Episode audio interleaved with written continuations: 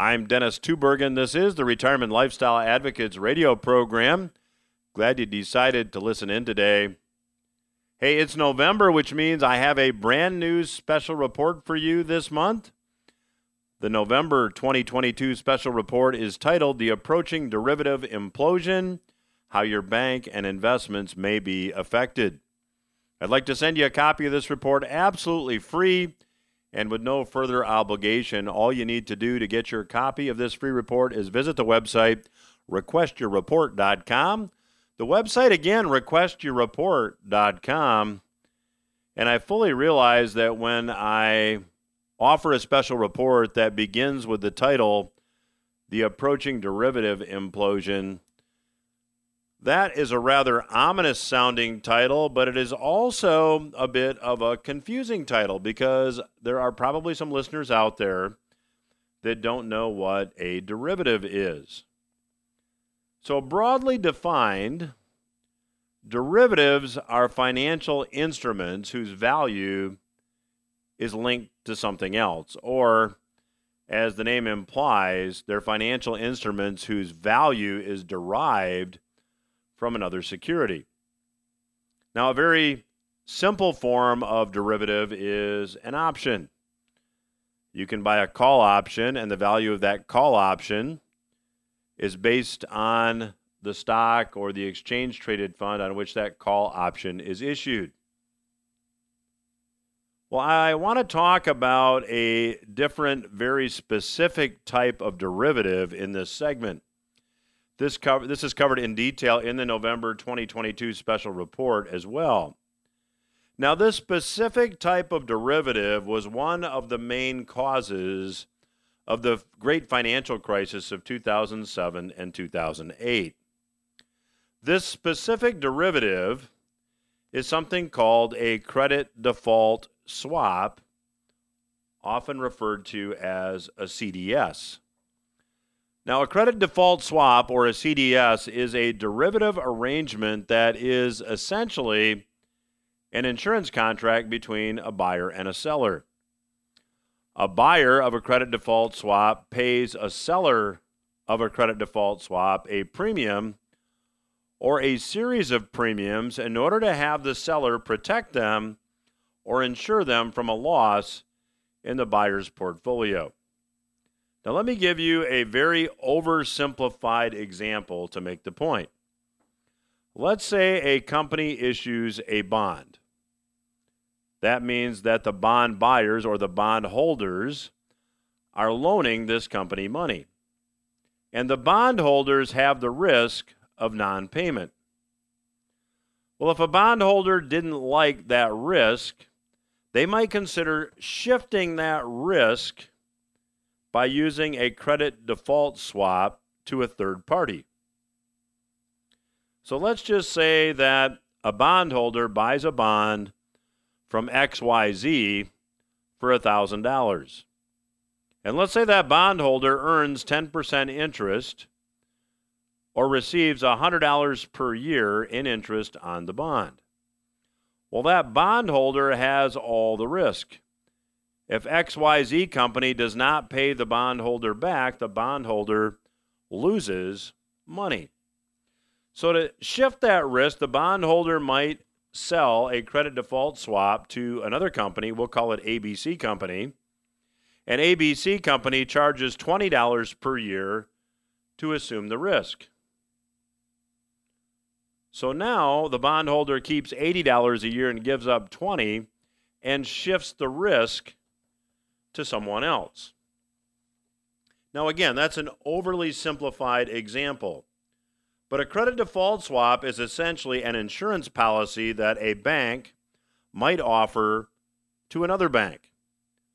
But unlike a traditional insurance policy that requires the issuing insurance company to reserve for potential claims, a credit default swap is not regulated. So, for example, if you're listening to this and have a home, you probably have homeowners insurance. Your homeowner's insurance insures your home against fire. Now, by law, a company offering homeowners insurance coverage has to reserve to be able to pay claims based on some conservative assumption. And there are regulators that come in and inspect the books and records of the insurance companies regularly to make sure there are enough reserves to pay a claim should it come up. So, this insurance company has all the risk if the house burns down. In fact, the insurance company has the same risk as an uninsured homeowner. Now, this is essentially was what was one of the great of the causes of the great financial crisis in 2008. Many of you probably remember the AIG bailout. Well, a little bit of background on that. AIG was selling credit default swaps. So that means they were insuring risk. Now, as the risk they were insuring varied, collateral would move from AIG to the buyer of the credit default swap and back and forth. AIG had collateral, presumably, to pay off the claim. However, when AIG had their credit rating downgraded by all three major rating agencies, it triggered an event that AIG now has to make good on these insurance policies that they issued. Now, at the time, all three rating agencies downgraded the credit rating of AIG. There were calls for collateral of 32 billion and AIG came up a little more than 12 billion dollars short. Now, in a nutshell, that's what happened at the time of the great financial crisis. Now, when you look at the total value of derivatives, the total value of outstanding derivatives at the time of the great financial crisis, it was $234 trillion. Now, back in 1999, there was an act called the Glass Steagall Act that was repealed which allowed for this derivative market to really take off. In fact, in 1999, the total outstanding value of derivatives was 34 trillion, and just 11 years later, it grew, it grew to 234 trillion. So it grew, it grew by about 750 percent over 11 years.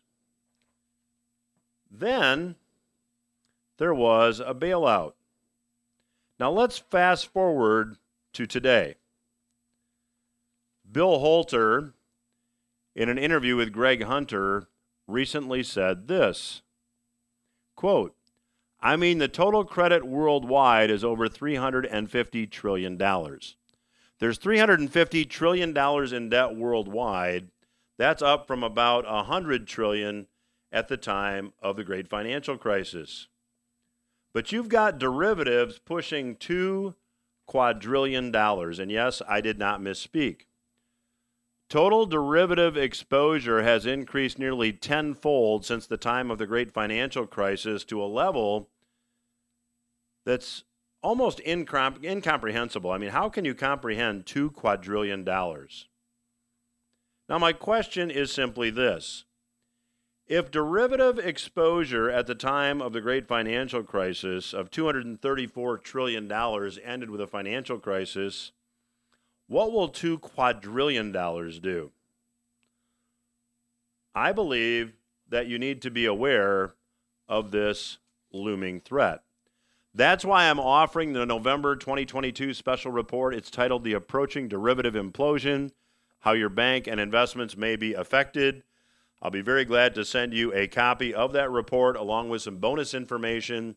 All you need to do to get the report and the bonus information is visit the website requestyourreport.com. The website again is requestyourreport.com. And again, when you visit the website, just let me know where to mail the report, and I'll be glad to send you a box of information, including the report, as well as a couple of my best selling books. So, again, the website is requestyourreport.com. I'll be back after these words with my special guest this week, Mr. John Rubino. Welcome back to RLA Radio. I'm your host, Dennis Tubbergen. I'm very uh, pleased to have with me once again today returning guest, Mr. John Rubino. If you're a longtime listener to RLA Radio, you'll recognize John as the founder of DollarCollapse.com.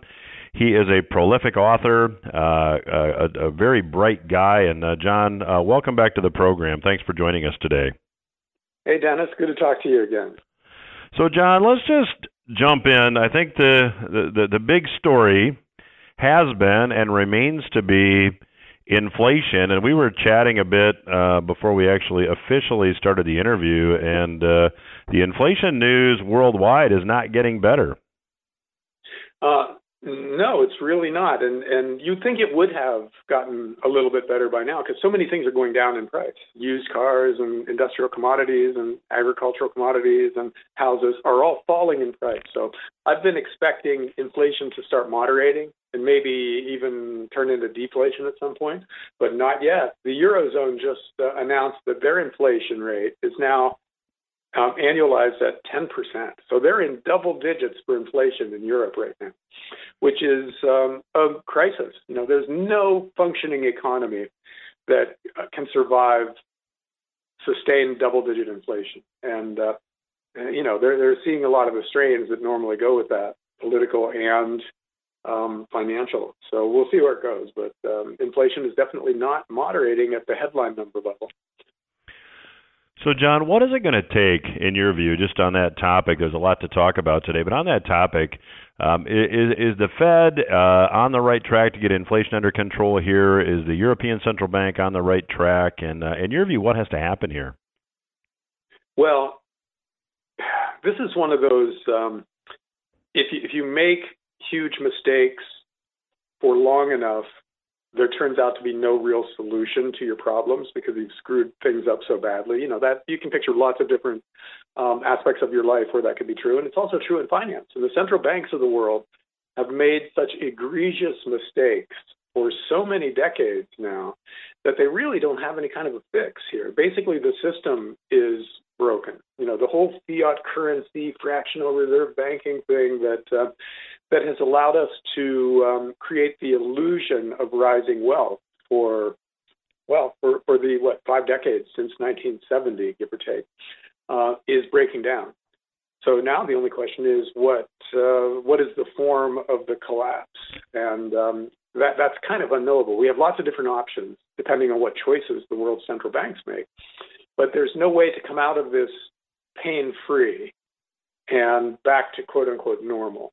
Uh, so these guys, um, yeah, they, they don't have any way to fix their problems.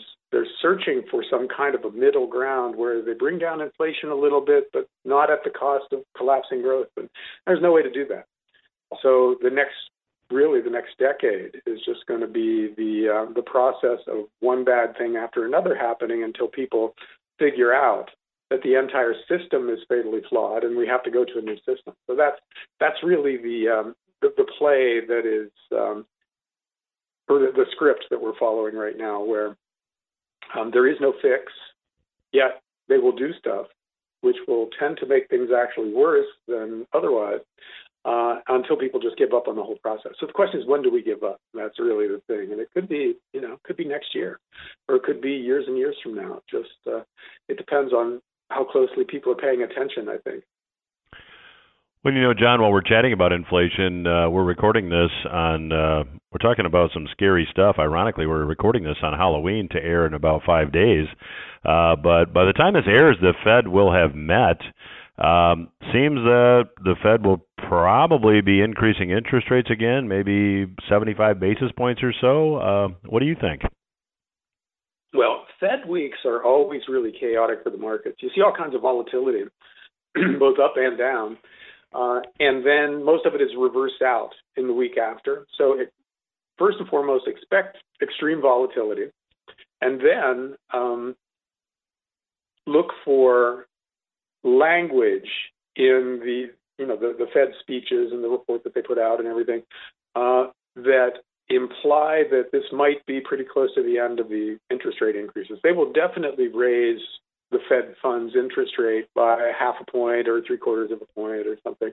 Uh, but, but the important thing is what they say about the near term future. In other words, is this it? You know, will they stop pretty soon, or are they going to continue to aggressively try to uh, to um, cut inflation back to the two percent target? And, and this this eurozone ten percent inflation number makes it hard for them to just stop raising interest rates after this week. So they're probably going to imply that there will be more rate increases going forward. But if they say, okay, we'll we'll make them lower, you know, we'll do a half a point or a quarter point from now on. If they say something like that, then uh, the markets will respond favorably because we'll think the Fed pivot is imminent, and we're going to go back to easing at some point. But uh, you know, it's not clear that they can ever just go back to say pre-COVID normal, you know, 2019 monetary policy. So um, the only thing that you can conclude from this, as far as a prediction, is that uh, things are going to be extremely volatile as people get their hopes up and then have their hopes dashed, and then uh, and then come to some kind of um, out of left field conclusion about what's going to happen and find that's not working either. You know, things like that will go on and on until the system breaks. Um, so the Fed is right in the middle of this, where they're struggling for some kind of a um, um, a solution that includes actions and speech that keeps the markets calm and keeps asset prices high and keeps the economy growing and, and, and you know it's not going to be easy to do that if it's possible at all so uh, it, if the last year seems messy in retrospect um, the next one should be orders of magnitude worse i think well, if you're just joining me, I'm chatting today with Mr. John Rubino. He is the founder of DollarCollapse.com, uh, prolific author and writer. Uh, and, and, John, you know, this past week, uh, uh, as we chatted a bit before we uh, we started re- recording our interview today, um, you know, Mary Daly, uh, who's the president of the San Francisco Federal Reserve Bank, came out this past week and, uh, you know, very delicately stated that you know the Fed has to be careful not to go too far too fast. So it, it seems like uh, she might be greasing the proverbial skids to reverse course here.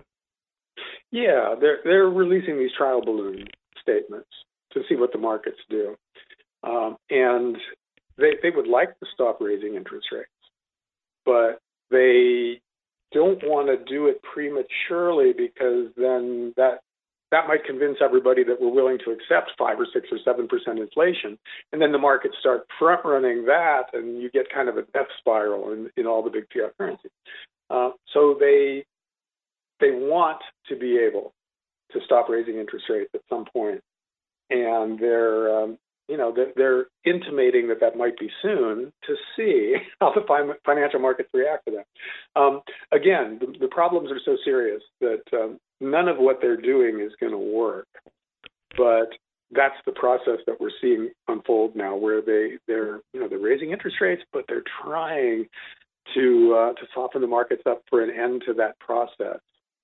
Uh, and you know we'll see. Uh, it's important to understand that the people running the Fed and the rest of the government don't have the faintest idea what they're doing. You know they've they've been operating with flawed models for decades and getting results that you would expect with flawed models. Uh, flawed models, you know, bigger and bigger booms and busts, uh, with more and more new currency having to be created and more credit having to be created out there in the markets, which create an even bigger bust imminently in the future. And and uh, th- there's no way to get off that treadmill without some kind of a horrendous crash.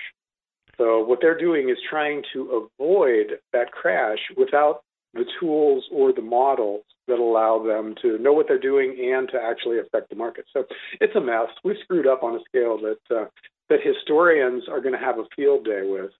And uh, we right now are living through the consequences of those screw ups. So um, all we can do is protect ourselves now. There's very little politically that can be done. Although you know, let's vote and let's ha- let our voices be heard. But uh, but let's not have um, have any kind of illusions about whether a new set of people coming in can actually fix these problems because the problems themselves are mathematically unsolvable.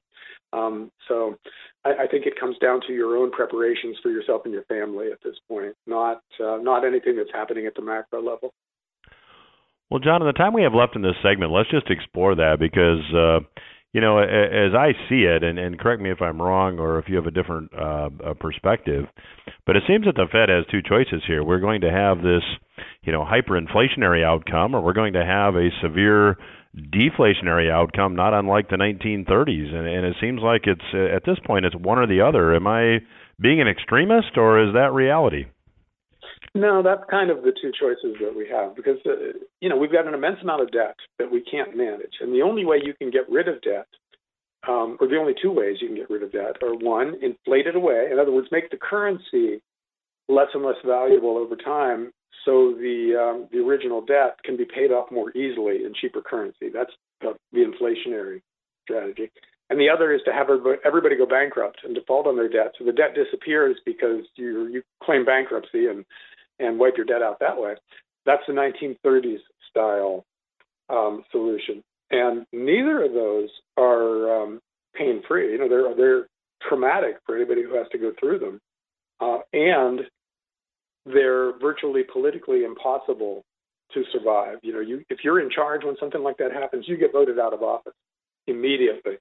Uh, and so the, the guys in charge know that, and um, they kind of get, I think, now it, to the extent that they understand anything, they understand that um, that they don't have an easy fix here, and that they're going to have to choose some kind of a horrendous crisis and engineer that crisis, and then hope the system as it currently exists survives the transition through that crisis. Uh, you know, in other words, we're creating a generation of people who are scarred by what they're going to have to go through, either you know, a, a depression generation, so the, the people of the 1950s, um, or a kind of Weimar Germany generation. Uh, Germany destroyed its currency in the 1920s and uh, wiped out the savings of an entire generation. And uh, they were scarred in a lot of ways, which played out politically in a lot of ways. Um, and, um, you know, it took them decades to get over it. So one of those two things is probably going to have to happen in order to get rid of this debt.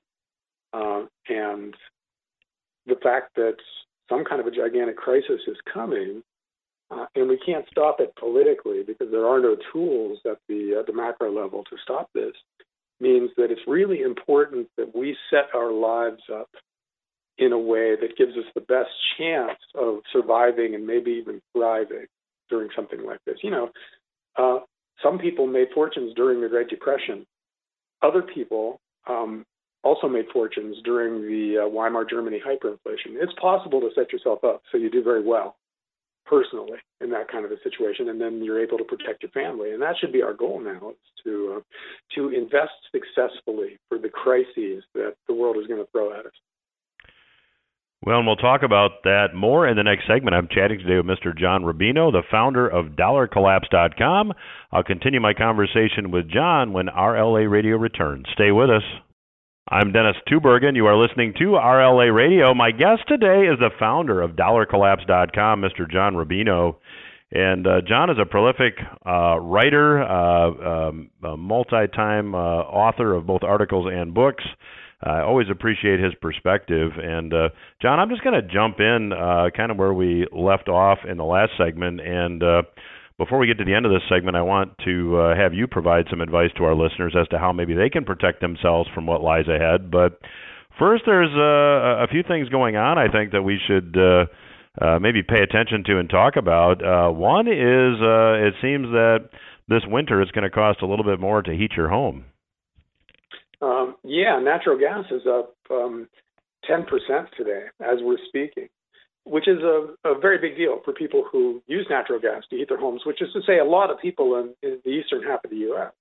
and the northern part.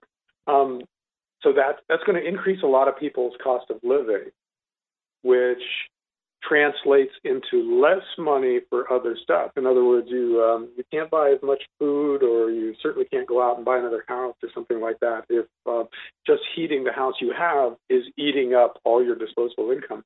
Um, so that means lower consumer spending and and a slower economy. Other things being equal, in other words, it, it brings us closer to the kind of recession that you, you normally get when you have this burst of inflation like we're having right now. So um, that's one one thing, one data point out of many data points that are pointing towards a pretty tough 2023. Um, it's worse in Europe actually because their energy costs are higher than they are in the U.S. But it's bad enough here. You know, gas is not cheap. Gasoline is not cheap. Natural gas is spiking today. So uh, a lot of people who are just getting by right now, um, if this continues, will be put in a position of having to choose between heating their house, paying their rent, and feeding their kids. And uh, and and that's not the kind of situation that anybody wants to be in. And yet our our um, policy mistakes are putting millions of people in that position. So you know you get economic turmoil from that, but you also get political turmoil. So these midterm elections in the U.S. Uh, are going to be very messy. Uh, and it's, completely possible that the uh, the party in power will get blamed for a lot of this and thrown out of office on a pretty vast scale. Um, and you know we'll end up with a, kind of a divided government that um, can't do much, which is probably the best we can hope for in today's world. You know, a government that does nothing at least doesn't uh, doesn't make any overt policy mistakes. Um, but it's um, it, it's just very messy in general for the U.S. You know, we, we don't have any solutions for a lot of these things, and uh, we're just going to have to take the pain. You know, and I, I know that's uh, that that's not really consolation for somebody whose heating bills are, going to be 50% higher than they were last year or whatever. But uh, that's just the way it is right now, and winter is coming. Well, and John, you know, you have you have uh, cost of living that's that's it's going through the roof. At the same time, uh, you have people that own financial assets like like stocks and and now I believe real estate that uh, you know we're seeing a lot of wealth disappear from the economy in that way also and uh, certainly uh, the the stock market dynamics look a lot different than they once did. Oh yeah, remember those big tech stocks that would always go up, and you could just put uh, put your money in the the five or six stocks that were in the kind of fangs category: Facebook, Apple, um, Google, companies like that. And uh, well, suddenly money is pouring out of those stocks. A lot of them are down by 30, 40, 50 percent already this year, uh, and you know, the real trouble hasn't really started yet if uh, if the Fed is going to continue to raise interest rates. So it's, it's completely possible that uh, these giant winners that have elevated the stock market for all these years will turn out to be the uh, the anchors that pull the stock market down going forward. So we'll see. We're kind of seeing a changing of the guard uh, where tech stocks are falling out of favor and energy stocks are starting to uh, to come back into favor. You know, Exxon, which they kicked out of the Dow 30 index uh, a year or two ago, is suddenly a, a really hot stock, and, and so are a lot of the other um, energy stocks. And uranium stocks are very interesting right now because they're not crazy expensive yet, but it looks like everybody's going to have to go back to nuclear power. And uh, that's going to create immense demand for uranium, vastly more um, than there is now coming out of uranium mines. Uh, so the guys with uranium in the ground who can mine it economically are, are going to be a lot more valuable going forward. So that's that's one of the investment theses theses that flow from um, a lot of the past policy mistakes that uh, that we've made, and that's a fairly straightforward, easy way to invest and be on the right side of history right now. Just buy some of the, the really high quality uranium stocks and just ride them up as the price goes up of uranium. Well, my guest today is Mr. John Rubino. He is the founder of DollarCollapse.com. And John, as you were talking and, and talked about the, the political tensions, um, it seems when you study history that every time there is an economic downturn or we see economic turmoil, or I should maybe say a society sees economic turmoil, um, it, it, it adds to geopolitical tensions, and you have the Russia-Ukraine situation going on, and there certainly is the potential um, for you know uh, an uprising somewhere around the world at this point, given that you know poor economies tend to be a catalyst for that type of thing. Well, yeah, we, we haven't even really talked about geopolitics yet, and that's that might be the worst part of this whole story because uh, um, at the risk of seeming unpatriotic, um, the U.S. is just stomping around the world, picking fights with everybody in sight right now. And uh, you, you, can make the argument that we started the whole Ukraine thing, and uh, that we're um, we're leading China to um, think that it, it, better take over Taiwan now if it's ever going to. Um, but um, yeah, you know, we're moving nuclear weapons into Australia and into the, the NATO countries that are closest to Russia. And Russia's responding as it, as it has in Ukraine, and and uh, it, you know it's not taking nuclear weapons off the table either. So we're uh, we're kind of gearing up for World War III completely unnecessarily. You know, we don't have to pick these fights. Uh, but uh, frequently, when when governments screw up their domestic policy, in other words, when it looks like they're going to lose elections because of mistakes that they've made, they tend to pick fights with uh, with external enemies. And that looks like what the U.S. is doing right now. You know, we are actively out there trying to create enemies where enemies didn't really exist. You know, we have a lot of rivals in the world, but we don't have bitter um, existential enemies uh, unless we create them. And that's kind of what we're doing right now. And it could just be that simple that they, you know, the guys in charge want to distract voters from the mess that they've made of the economy and the energy system and the banking system and the healthcare system. Um, by picking fights overseas, creating enemies for us to all focus on, and maybe pull together. And uh, that's incredibly dangerous in a world where multiple countries have weapons of mass destruction. You know, you only need one stressed out policymaker to make some kind of a decision that's irrevocable. You know, the, the captain of a uh, an aircraft carrier decides that um, he sees a threat out there and he tries to eliminate it, and that that snowballs. And you know, these things can happen pretty easily when you've got all your uh, your your assets right out there on uh, disputed borders, bumping into each other and everything. We're we're running that risk, and if it, uh, it if it escalates from here, then all this financial stuff we've talked about is irrelevant because we're, we're going to have much bigger problems than uh, you know inflation or stocks going down or something like that. So that um, that just adds to the need to prep. We should be actively trying to be as self-sufficient as possible right now because we just don't know if we're going to be in a situation where the power grid gets taken out in the middle of winter or uh, or you know a nuclear weapon goes off somewhere in, in the not too um, in, in not too far away and all of a sudden we've got all the um, the, the, the crises that flow from something like that. Or there's uh, martial law declared because of civil unrest because we are seeing a lot of civil unrest as people protest this kind of thing. There are anti-nato protests across Europe right now. And uh, in the US, more and more people are listing war as their biggest issue or their second biggest issue after inflation.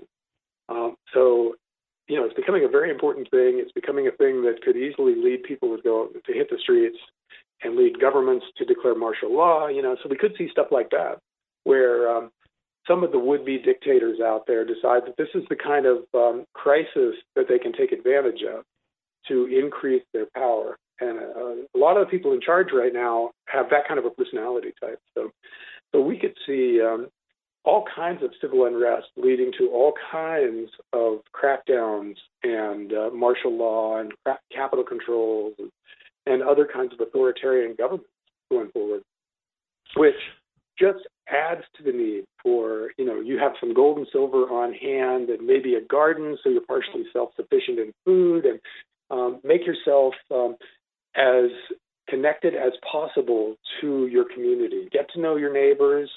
Um, make it clear that you've got their back in a crisis if they have your back and and uh, become part of a community that can help itself out, help each other out uh, because that's the kind of thing that gets you through stuff like this. And, uh, and and you know, don't have too much money in the bank because we can't trust banks in this kind of a situation. So, even though cash is losing value fairly dramatically, it's good to have a lot of cash on hand too. So, cash, gold, silver, um, oil stocks, uranium stocks, a garden, um, lots of friends who live nearby. All of these things are becoming more and more crucial Uh, and uh, it used to be that we had plenty of time to kind of put this plan in place, but I'm not sure we have that much time anymore. This this should be a front burner issue for most people. Well, the clock says we're out of time, so we're going to have to leave it there. My guest today has been Mr. John Rubino. He is the founder of DollarCollapse.com. John, I know I always appreciate your perspective from the feedback I get after you've been on the program. I know the listeners do as well. Thanks for taking time out to join us today, and we'd love to have you back down the road. Thanks, Dennis. Appreciate it. Talk to you soon. We will return after these words. You are listening to RLA Radio. I'm your host, Dennis Tubbergen. Glad you're listening in today. Hey, if you're just joining me, I have available for the month of November a brand new special report. The report is titled The Approaching Derivative Implosion How Your Bank and Investments May Be Affected. I'd love to send you a copy of the report along with some bonus information, including a couple of my best selling books. You'll get the revenue sourcing book as well as the little black book of Social Security maximization. You'll get all this information absolutely free and with no further obligation. All you need to do to get all the information is visit the website requestyourreport.com. The website again is requestyourreport.com. Just let us know where to mail the information we'll be very glad to do so. Now, in the first segment, I pointed out that derivative exposure at the time of the great financial crisis was about 234 trillion. At the present time, the notional value of derivatives, according to many analysts, is about 2 quadrillion dollars, which is a number that is nearly impossible to imagine.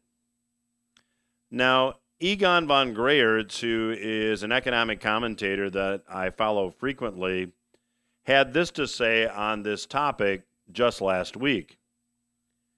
He said that derivatives are not a new instrument. For example, during the tulip mania bubble in Holland in the 17th century, it was possible to trade options on tulip bulbs. Today, the financial system has developed derivatives to become such a sophisticated instrument that virtually no transaction can take place without involving some form of derivatives. But von Greyerz says this the biggest problem with derivatives is that those who create them don't understand fully the consequences of their actions and senior management, including boards of directors, haven't got a clue of the massive risk derivatives represent. The collapse in 1998 of long term capital management, which was set up by Nobel Prize winners, and the 2007 to 9 subprime crisis is clear proof of the ignorance of the risk of derivatives. Now, I would say that perhaps this is not ignorant. And von Greyerz kind of answers this issue later in his piece. Because if you're listening to this today, you have to say, why are derivatives allowed?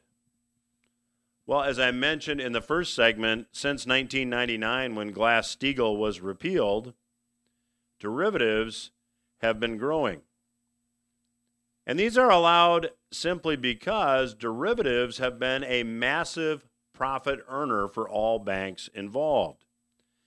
They were created initially as defensive hedge instruments, but today, and these are the words of von Greyerz, they are, quote, the most dangerous and aggressive financial instrument of destruction.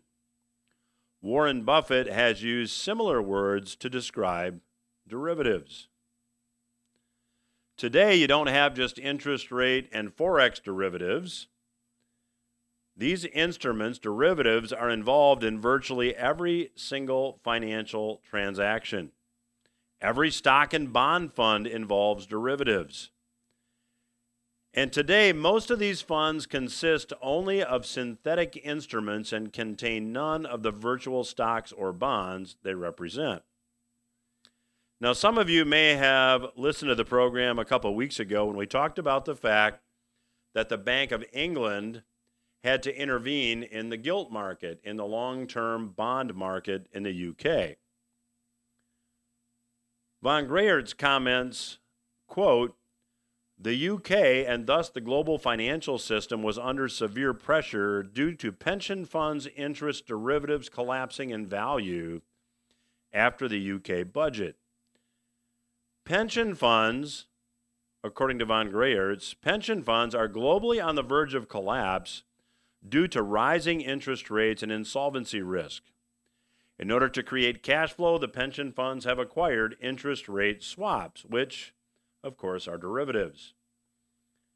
But as bond rates surged, these swaps collapsed in value and it had to be bailed out. So the Bank of England propped up the, the financial system by putting 65 billion pounds into the financial system.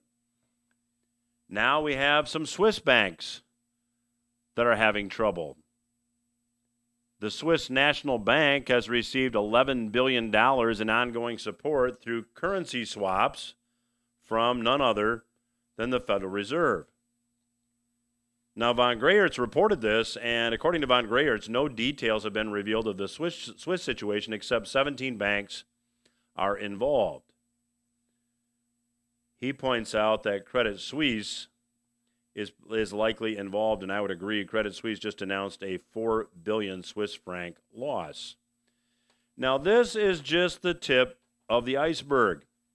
We are now on the verge of another Lehman moment, which could happen at any time. As I mentioned in the first segment, derivatives now, according to many analysts, now have about two quadrillion dollars in notional value.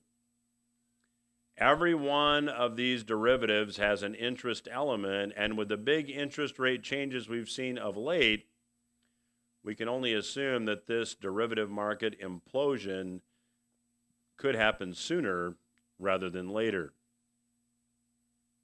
And remember, a year ago, Jerome Powell and Christine Lagarde, Powell, the head of the Federal Reserve, Lagarde, the head of the European Central Bank, they were calling inflation transitory and insisting that interest rates did not, to be, not, did not need to be raised.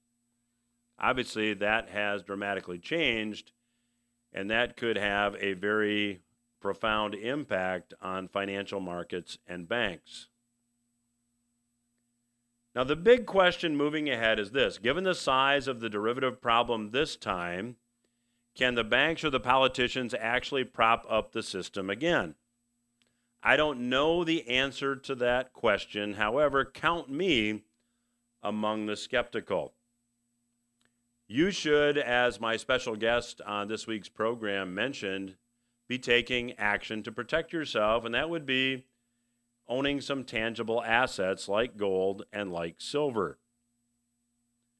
Now, if you'd like to learn more, I would invite you to get this report for November. It's titled The Approaching Derivative Implosion How Your Bank and Investments May Be Affected.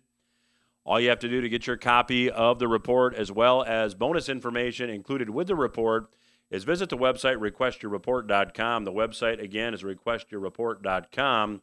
I'll be very glad to send you all this information at no cost and with no obligation. The website, again, requestyourreport.com.